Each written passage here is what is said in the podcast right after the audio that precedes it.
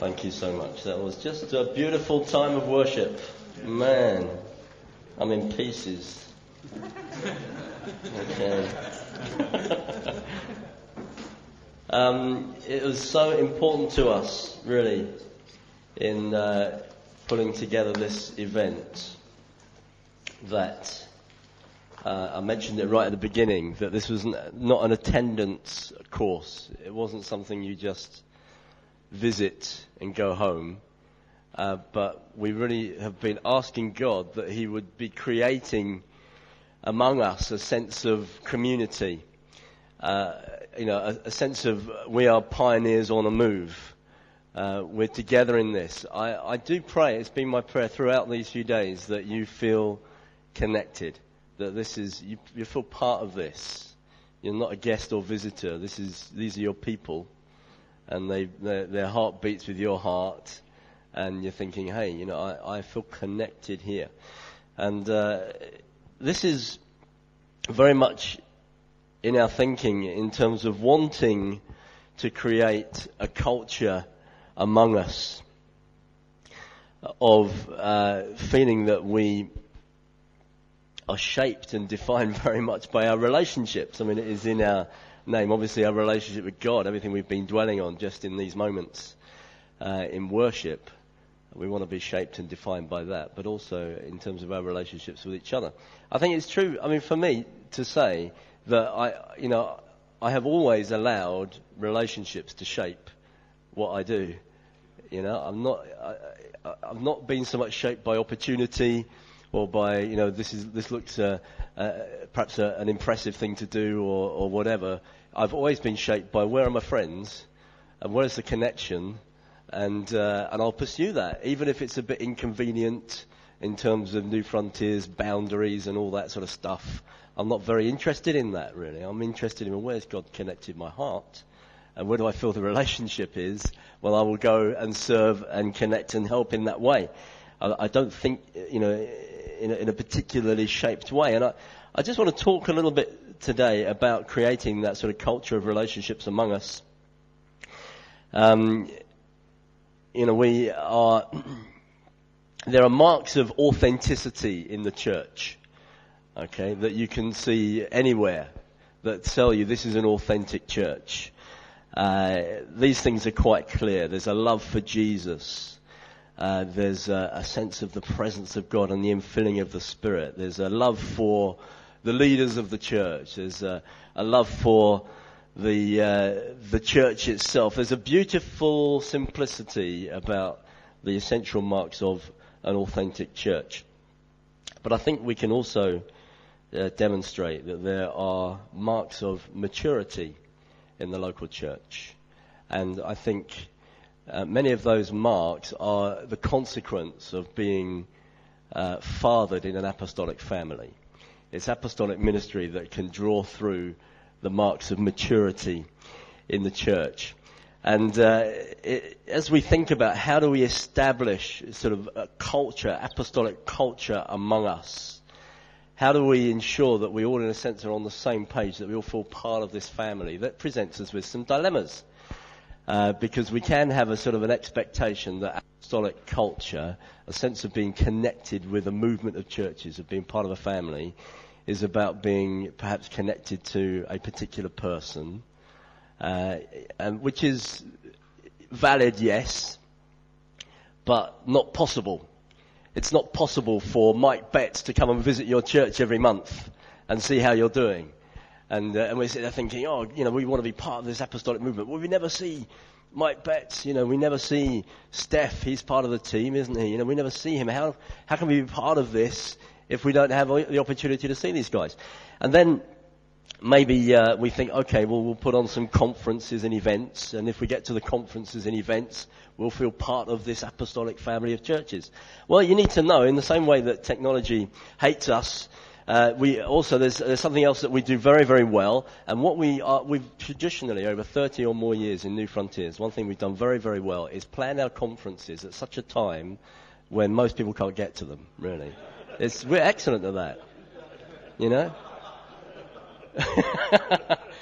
you know, if you've got a, if you've got a proper job, or you know you're a, a mum at home, we'll make sure you can't come. Okay.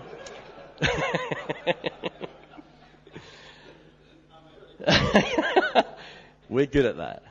So you think, well, how are we going to create this sense of apostolic community that we're all together? You know, if uh, you know we've got uh, we identify some people who have a measure of apostolic ministry, but we never get to see them because they're too busy anyway.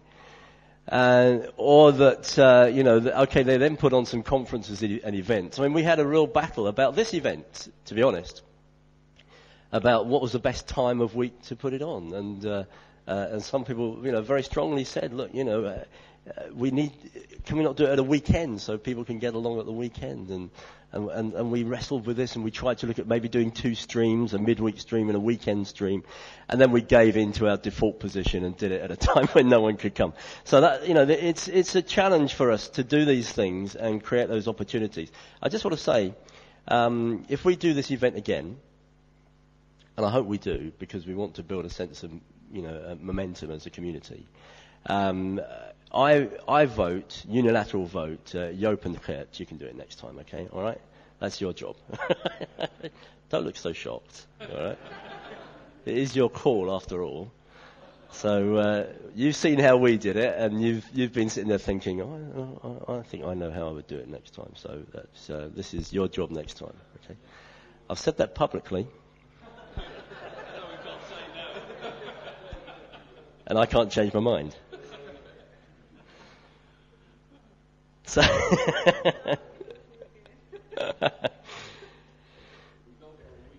yeah, you go for the weekend. Okay. Well, see, I told you they've already got better ideas. You see. yeah, you did. Yeah. So apostles create a culture.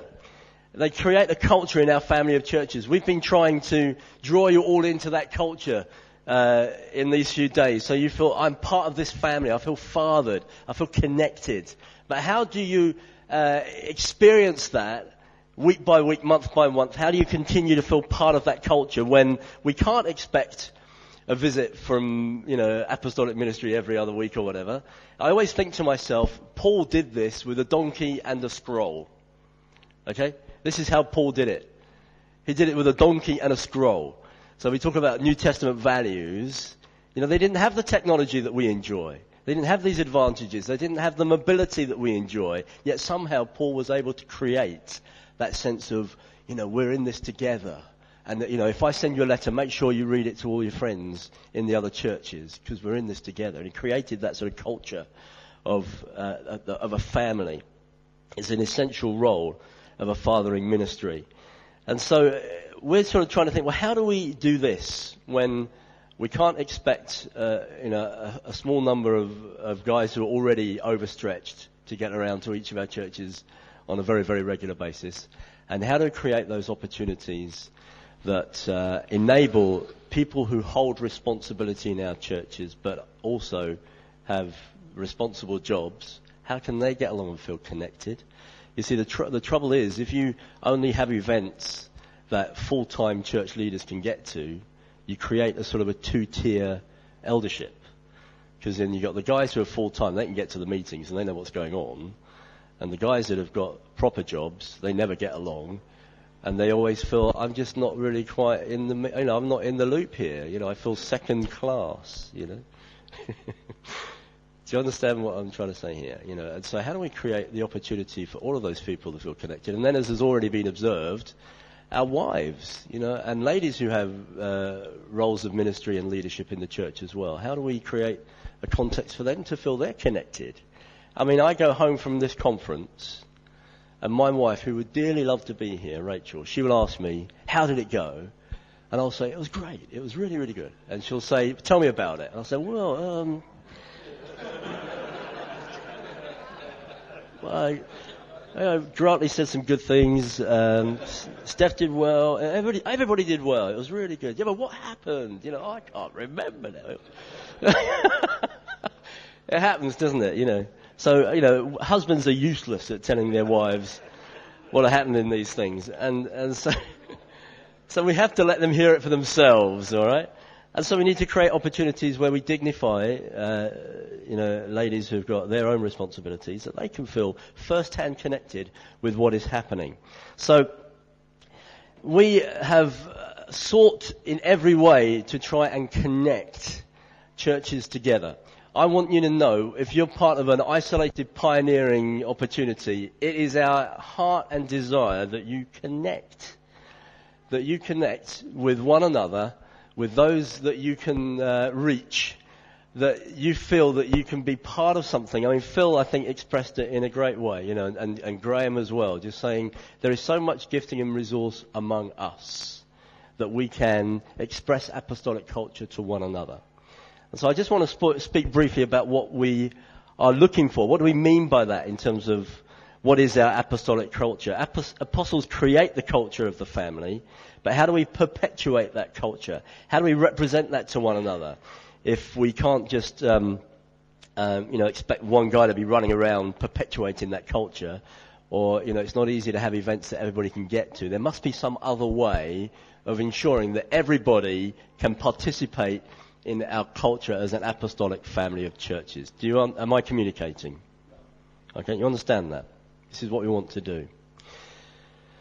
Well, first of all, as I was saying earlier, there are authentic marks of the church, but I think there are marks of maturity that come by, uh, that is the responsibility of apostolic ministry to establish among us. And I just want to touch on those. This is going to be familiar territory for some of you among here among us here. We've talked about this a lot, but please bear with us because obviously we want to bring everybody into that discussion, if you like.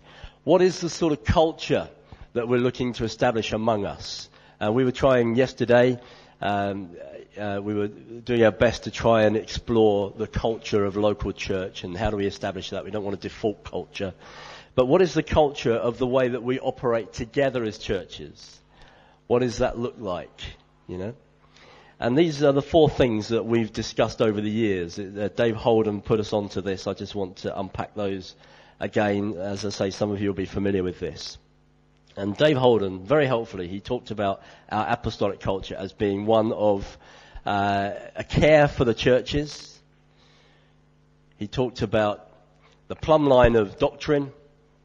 He talked about impartation. And he talked about the regions beyond. And so I just want to look at those four briefly in terms of what it means for us to work together and connect one another to apostolic culture. So firstly, a deeply relational culture arising from a genuine heart of care released through leaders into the life of the church. This is part of our culture. This is what we want to create among us. This is what we want every one of you to say, I taste that and I experience that, you know. I'm not just the one on the back row that doesn't feel involved here, but actually when I come among these people, I feel I'm swept up into a culture of care. And the apostles help establish that culture. It's deeply relational. Apostles bring care to the leaders of local churches and gather them into community with other churches. And that then flavors the whole mix. It's like the, the blend of tea we were talking about. You know, in Acts 14:22, you know, they went through strengthening the, the, disciples, encouraging them to remain true to the faith. Paul's relationship with the Ephesian elders in Acts 20 is very telling. You know, they were clinging to him as he was about to leave. This wasn't a visit from headquarters. You know, in England we have uh, an organisation that evaluates the teachers in our land. They're called Ofsted Anybody who's done any teaching in our nation shudders when you hear the name, the word Ofsted, because they're going to come and they're going to check your school out and make sure it's working properly. And they're terrified at this. You know, it's, oh no, my wife is a teacher. Oh, Ofsted are coming. You know, it's like the uh, the secret police are coming. You know, that's not the relationship that Paul had with the people he was working with. You know, they they didn't they they, they clung to him. They didn't want him to go. Now you don't have to cling to Angela and uh, Grantley and myself when we leave today and Mike. You know, I'm not saying this for our ego's sake. I'm saying that just tells us something about the quality of the relationships that they had. It was very precious. It wasn't a business deal. It wasn't a, ooh, be careful, here come. You know, I, I, I really recoil from anything that ever emerges among us of celebrity or, you know, or aren't they impressive? You know, uh, isn't it Peter and John? They threw dust in the air and tore their clothes when people started to give them that sort of adulation. They said, hey, no. We're not having that. We are ordinary people. We want to be in this sort of relationship together. I think we have to ponder what we mean by a culture of relationships and what that actually looks like. You know, it's very, very, very striking. In three of the Gospels, it focuses in Jesus' last hours, it focuses on the Last Supper. But then in the one Gospel, in John, it focuses on Jesus washing his disciples' feet. And he says, This is the way I want you to look out for each other. All right? This is how, the, this is how I want you to care for one another. I felt almost when we were worshipping Jesus, even this morning. Yeah, we're we were bringing our devotion to Him, and He was washing our feet. I could see it in my spirit. You know, He was guys who are out on the rim, you know, feeling on an edge, you know, and, and ladies at home with little kids and that, and you know, this is what uh, Jesus wants. He says, "This is how I want you to love one another." And we were just, it, he was washing our feet while we were worshipping him, and he's got his towel around his waist saying, right, you know, I'm caring for you. And he wants us to care for each other in this way and feel for each other in this way. It's such a priority. I mean, I love John 21. You know, uh, some of you who have heard me preach through, you know, the end of John's gospel when, uh, you know, right at the end, he, you know, John, it's almost like he's, he's finished and he's ready for print at the end of John 20. He says, um, uh, you know, Jesus did many other miracles in the presence of his di- disciples, which are not recorded, but these are written that you may believe that Jesus is the Christ, the Son of God, and by believing you may have life in his name. And you think that's a great way to end your gospel. And then he lurches into John 21. And right at the heart of that is Jesus' priority of relationships. You know, he reveals himself by cooking breakfast for his friends. I love that. You know, you know, I just so. I think Phil yesterday was talking about, you know, that Jesus came eating and drinking. How did he reveal himself again? You know, there's all sorts of ways Jesus could have revealed himself to his disciples, and he made them. That's my sort of king. you know, and, and Jesus, when he was restoring Peter, he's saying, hey, you know, he didn't even get into. I mean, I mean, we can't preach about this now. He didn't get into the. Uh, Come on, Peter. I think it will heal you if you take responsibility for your actions. Uh, he doesn't. He just says, "Look, do you love me? if you love me, then we'll get on with the task here. All right. But I just want to make sure we're we're good. That we're in a good place. Then we can move on." And I, so I just want to talk just very briefly about what do we mean by relationships. I think people misunderstand it sometimes when we put such an emphasis on the fact that we want to build a relational culture and they think, you know, that means that we're all sort of extrovert, friendly people who run around slapping each other on the back all the time and going, hurrah, you know. And, um, I mean, uh, Angela and I were laughing the other day about the fact that most of us are quite sort of neurotic introverts, actually, you know.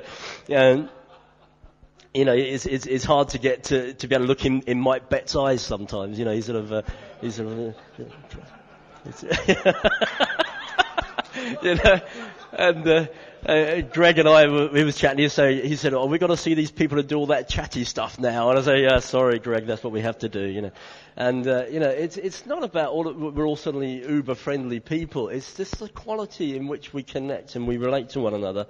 And so I try to think, what does it mean? What does a relationship shaped culture look like? And uh, you know, you may have all sorts of different ways you can define it. I mean, my my world is shaped by relationships. It's not shaped by uh, uh, opportunities or conditions or anything. It's shaped by relationships. And I think relationships, a culture that is shaped by relationships, it values you for who you are before what you do. You know, Jesus, do you love me? Do we have a relationship? Okay, we can go. All right. I have a dream, not judged by where you were born, what letters after your name, how much in your bank balance, the colour of your skin, but by the content of your character, a famous man said. You know, it says a lot of how we introduce one another. You know, do we introduce one another by how impressive we feel the person is? Uh, you know, or do we introduce one another by the fact that, no, this is my friend? You know, this is my friend. Uh, but, you know, it's not that we're trying to impress one another or each other. I mean, I, I was party to an incident once, no names, no pack drill, where someone was about to address a small meeting around the table, and another man was on his phone, quite a senior guy, on his phone to someone, and so the person who was about to address the, the, the room uh, waited for them to finish on their call, or they were texting, and this person looked up and they said, uh, "You've got to be impressive to get my attention." I thought, oh man, this was among our churches. I thought, man, that's not even a joke. That's not even a joke.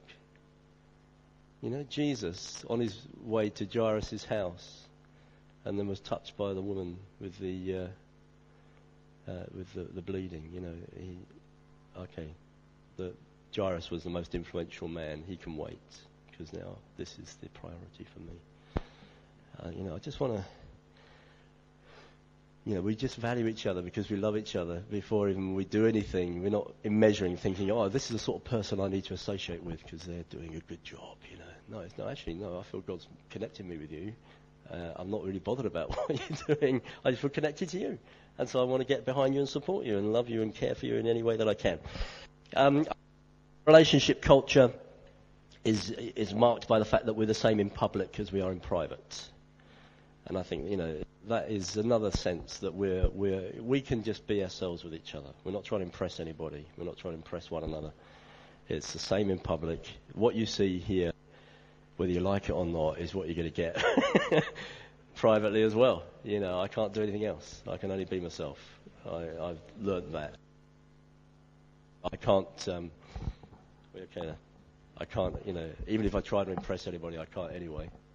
I think we're going to. Uh, I told you, technology has a relationship with me.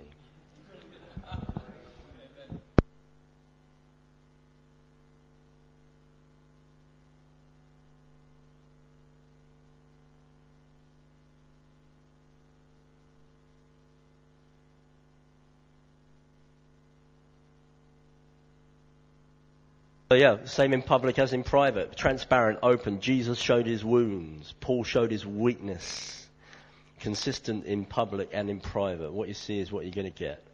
I want to know you. I don't want to know who you think I want to know. All right? I want to know you, not what you think. I, you know, I, I find this. Don't you find this as leaders in churches? You can tell when someone is connecting with you as the person, and you can tell when someone is connecting you as the role. You can tell the difference, can't you? And uh, I, I struggle when people just connect with the role. I'm thinking that I don't want to relate with you according to my role. I want to relate to you according to who we are as brothers and sisters. You know, and so, but we have a part to play in that because we've got to be consistent. You know, we've got to be exactly as we are in public as we are in private. Otherwise, people will get confused. They don't know how to connect and what to connect with. A non-relational culture forces us to present ourselves in a way that is acceptable to the prevailing culture, and people get bent out of shape people start doing things and behaving in ways that are not authentic because they're trying to impress the prevailing culture. So we have to create a culture where, hey, we accept one another exactly as we are. A relational culture is collaborative, not competitive. You know, we're motivated by Jesus' glory, not our own glory. So we're very happy to be generous and collaborate. A relational culture is authentic, it's not superficial. You know, Jesus, I, I take great joy in these words. The Bible tells us that Jesus was not attractive and that Paul was not impressive. You know, and then you find, you know, particularly influence from some other nations, power dressing and how we present ourselves and becomes all important. I can take great satisfaction in the fact that Jesus was not attractive. You know, that's what it says in Isaiah, doesn't it? It said he was not a man, you know, a man that uh, would be attracted to him. Paul, they all said, you know, he sounds impressive in his letters, but when he's here, what is he? Some little short bald guy, you know. Hallelujah.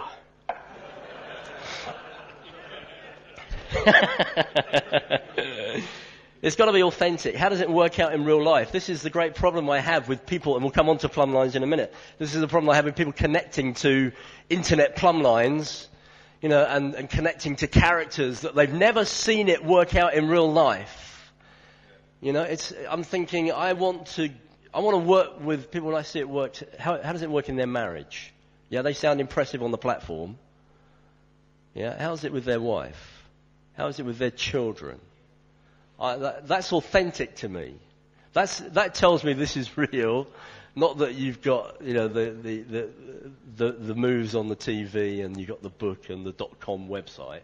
And no, I want to see how it works with you. That's what, that's what attracts my attention. You know, it's authentic. A relational culture puts empowerment before excellence.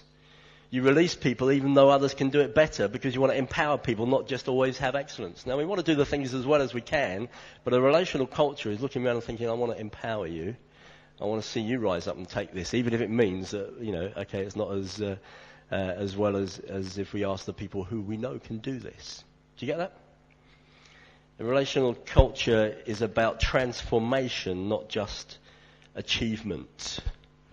It's not just achieving a goal. I mean, I think the hum- most humbling thing we have to keep reminding ourselves about is the fact that God can do this without us.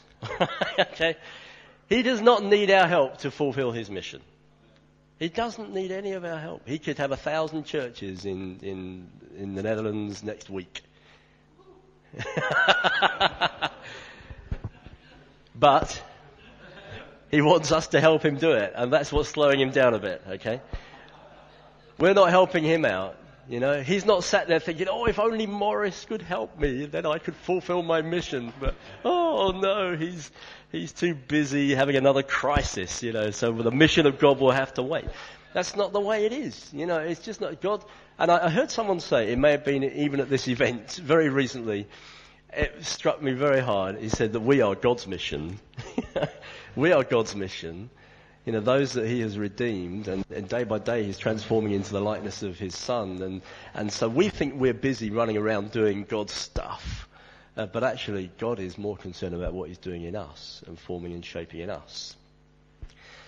And uh, that's about transformation. So God's not just, if God, want, if God was bothered with achievement, he could have achieved it yesterday.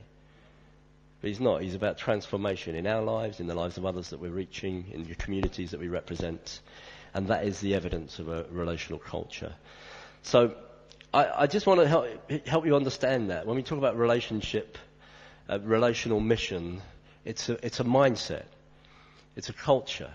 It's the way we operate. It's the way we handle one another. It's the way we process decisions. We don't just process decisions by thinking, what's the, uh, you know, the best way to achieve something. We're thinking, how does this affect the people around us? You know, how can we make sure that every person is dignified in this process? We're not just going to say, well, get out of the way because we've got a better solution here. It, it, it concerns us. Relationships are uppermost in our thinking. And this is part of the sort of culture that we want to create. Secondly, uh, we talked about the of doctrine, a growing appreciation of the great apostolic doctrines. I think this is part of the culture that we can perpetuate among us. And, uh, you know, a plumb line in the New Testament, it's interesting really. There was a significant expectation of intellectual capacity among those who would read these letters, uh, who in the main would have been leaders in their day. I think sometimes, you know, we forget, we, we think, when you think of what was the world like 2,000 years ago, we think, well, it was quite primitive. You know, people sort of think, oh, it was quite primitive, wasn't very developed. Yeah, they managed to get their head around this sort of stuff. All right? They managed to get their head around this sort of stuff. Let's not dumb this down, you know. And uh, you know they, they wrestled with truth and they wrestled with doctrine and they got their heads around it. And apostles help us. It's part of their role is to help shape the body of applied doctrine for churches in their care. 2 Timothy 1.13, what you heard from me, keep as a pattern of sound teaching. And this plumb line is so important. The plumb line is found, again, in a relationship. It's, it's found in a ministry. It's not found in a manuscript. And I think this is the error that we so often make. A plumb line, apostolic plumb line in our churches is not a code of doctrines that we all sign up to. It's, a plumb, it's something against which we measure ourselves to make sure that we're in line. And what we're measuring ourselves against is the gift of God that is recognized in apostolic ministry. It's not measured against values. You know, Mike was trying to get that balance right the other night when he was saying we have these 16 or 17 values, but that in effect isn't our plumb line. What our plumb line is, is a relationship with apostolic ministry. And so, you know, we, again, we're looking to try and uh, create that culture among us. It's so important today in the internet world that we live in. I think for every, uh, you know, I meet some guys in our movement that for every sermon they listen to from someone with apostolic weight uh, in our movement, they're listening to five or ten from guys who are from outside of our movement. Now that's not a problem. That's fine. You know, we need to drink from every river. It's about, but what's the plumb line? What are you measuring it up against, ultimately? And if forever you're taking sort of apostolic uh, plumb, uh, doctrine from uh, within our movement and measuring it up against another plumb line, then you're starting to say something about where your your plumb line is. You know. So I'm not against people drinking from many many streams and uh, uh, having a Driscollian doctrine, as Tom Shaw would say or a, a Kellerian doctrine or a Bill Johnson doctrine. I don't mind any of that, but where's your plumb line? Who are you bringing, who are you measuring this up against at the end of the day will tell you actually where is your apostolic connection and what apostolic culture you're part of. Um, we're looking for a thriving, this is in terms of impartation, a thriving charismatic community, rich in life and activity of the Spirit. Apostles catalyze spiritual life through the teaching of reliable doctrine and the impartation of spiritual life through prophetic ministry, healings, the release of spiritual power. You know, Romans 1.11, I long to be with you so I may impart to you some spiritual gift. Uh, again, this is part of our culture. So part of our culture as a family of churches working together is a deeply relational culture. It's a culture that respects the plumb line of doctrine that we're all aligned to. It's a culture that anticipates a spiritual atmosphere that is catalyzed among us, and it is not dependent upon certain individuals. It really is not dependent upon them. And Mike is very helpful when he talks about signs following, you know, apostolic ministry. He said it didn't mean that all the signs were carried out by apostolic ministry. It's just apostolic ministry, ministry creates the atmosphere and the culture of faith where all of us can move into these gifts and I thought that was such a helpful thing because first of all it takes the pressure off our expectation of apostles that, you know, they chuck their uh, Kleenex tissue in the bin and people get healed, you know. Um, and also it means actually, no, we're part of this apostolic culture. This is our culture. We're a culture of healing and spiritual activity and signs and wonders and provoking faith in one another. This is our culture. We perpetuate this. We serve one another with this culture. And catalyze that and create that. The presence of God tour has been outstanding for that. You know, Mike has been very, very clever in the way that he has spoken about healing and then started praying for healing and then hearing testimonies of healing and then he'll say, I haven't prayed for anybody. You know? And these people suddenly will realize, oh, it was me. I was praying and God used me to heal that person who's now giving the testimony up here. It's not lying, you know, form a queue for the big man to come and pray for you. He's, he's, he's empowered everybody. This is part of the culture that we're looking to create. Gathering up churches in apostolic mission that extends beyond our own immediate boundaries. This is the regions beyond. Apostles raise awareness of mission vision goals in the regions beyond, and we collaborate our efforts on those goals. So I just, uh, I'm conscious that uh, people have got planes and trains and, and ferries to catch.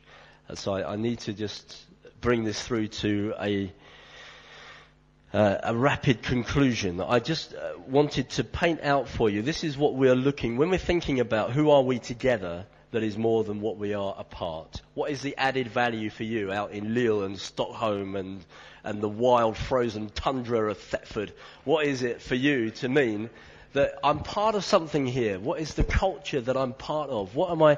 What is the added value?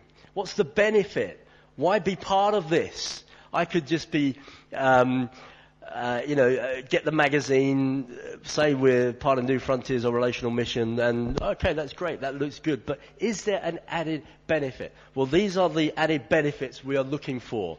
That there is a deeply relational culture, that we are aligned in terms of our doctrine and truth, that we are creating a catalytic spiritual atmosphere among us, that we're working together for goals of mission. Hmm? And we cannot expect that all to be delivered to us only on the visit of certain people because it won't work. It won't work. And we cannot rely upon strategic conferences alone because that excludes too many people. And so, what we are endeavoring to do, and we will make mistakes, and we will, may take us time to get it right, is to cluster churches together and say, you can care for one another. In the same way you know we would care for you, now care for one another. Yeah? Exercise this culture between you. You know, it's so helpful for young mums to sit together. I'm so grateful that, uh, you know, a number of, uh, you know, young families have made it here. And I'm sure, I've not asked, but I'm pretty confident that there's been great benefit from young mums sitting together and saying, oh, it's like that for you as well. Yeah. Yeah, we've had that. yeah, we're struggling with this. Yeah, I never have any energy for anything. And, you know, oh, we understand that. And there's a strength that comes from just saying, okay, it's all right, this is normal. You know, we're not in an unusual situation. Uh, there's a strength that comes from bringing people together in that way. And we want to encourage you to reach out and do that. We don't want you to be on your own. That you're sitting there thinking, how do we process this difficult strand of doctrine? People are all reading this book or looking at that website. We don't know what to do. We'll get together with other brothers and sisters who, in their heart, want to build to a plumb line and let them help you process that. Don't struggle on your own trying to think, how are we going to do that? Let's write a paper on Israel. Well, you know, you'll probably find 30 churches in here have written papers on Israel at some point on how to answer certain questions. We'll go and ask them. They can help you. They can help you with that, you know. And, and so we perpetuate that culture. And keeping spiritual expectation alive among us whenever we gather together, having an expectation we're going to pray for one another. And we're going to allow God to refresh us and restore us and equip us we don't have to wait for a big conference or a big visit. And there is so much more among us when we share that between us and not just only from within our own churches. And mission, you know, how can we, I so love John's testimony. You know, we've got, got this small little square of the, of God's earth and we're going to just blitz it. plant, plant, plant, plant. Oh, that one didn't work. Don't worry, let's have another go. Plant, plant, you know. And uh, I always remember, I don't know if it's the same in Holland or in other nations, when we have a political election in our country, we have a big map of the country and all the different districts and, and, that. And if one party wins a district, it turns blue. And if another one wins, it turns red. Or if another one, it turns orange. Do you have that in your country as well? And then you can see who's winning. And it's almost like, you know, I can look at John and Grantley in their, in the, in the area where they're working with their cluster. And it's almost like they're saying, we've got this. We've got this, Morris. Don't worry, we've got this covered. Yeah? We've taken responsibility here. Uh, loyal to the apostolic team, we've taken responsibility here to care and to make sure that good truth is being taught and to catalyze spiritual activity and to plant and to reach with mission. We've got that covered. And it's just a wonderful thought, you know, that these guys are perpetuating that apostolic culture. So this is our, our dream and our desire is that not one of you will be left isolated. We will find the way. You know, Phil is being so creative, saying we will find the way. If you are feeling disconnected, then we will connect you. Okay? If you're feeling isolated, we will address that. But the uh, expectation has to be that God has put the capacity and resource for much of that among us and between us and not to have an expectation of some special visit from headquarters or some special event or conference. No, no, God has given you what you need among you to perpetuate apostolic culture, to care for one another, look out for one another, keep each other in line, keep each other alive with the power of God, and keep each other gathered up in mission and not just introspective. He's got that's all within you, and then we can, as uh, ministries, we serve that and provoke that whenever we're among you. Do you see that? Because this is the only way we can see how this can grow. Because if you're waiting for a visit from uh, a, certain person, it's not going to happen at that sort of pace. You know, there is God has invested that in you, and we care for one another in that way. So I just want us to close now. I just want, if you have made a connection with someone this week, a fresh connection, that you just feel, oh, that's a, such a good connection. I just really want to pray that that will grow? Well, just in the five minutes we have left, I want you to go and find that person and pray for them. It'll be a bit messy. Maybe there'll be lots of people trying to pray for one person or whatever. We'll go and find someone else. And if, uh, if the person you wanted to pray with is, uh, is praying with someone else, well then go and find someone else and connect with them right now, even for the first time. And then this is we, as we are closing. Let's pray God will really keep our connection strong in that way. Go and find someone. Go and bless them.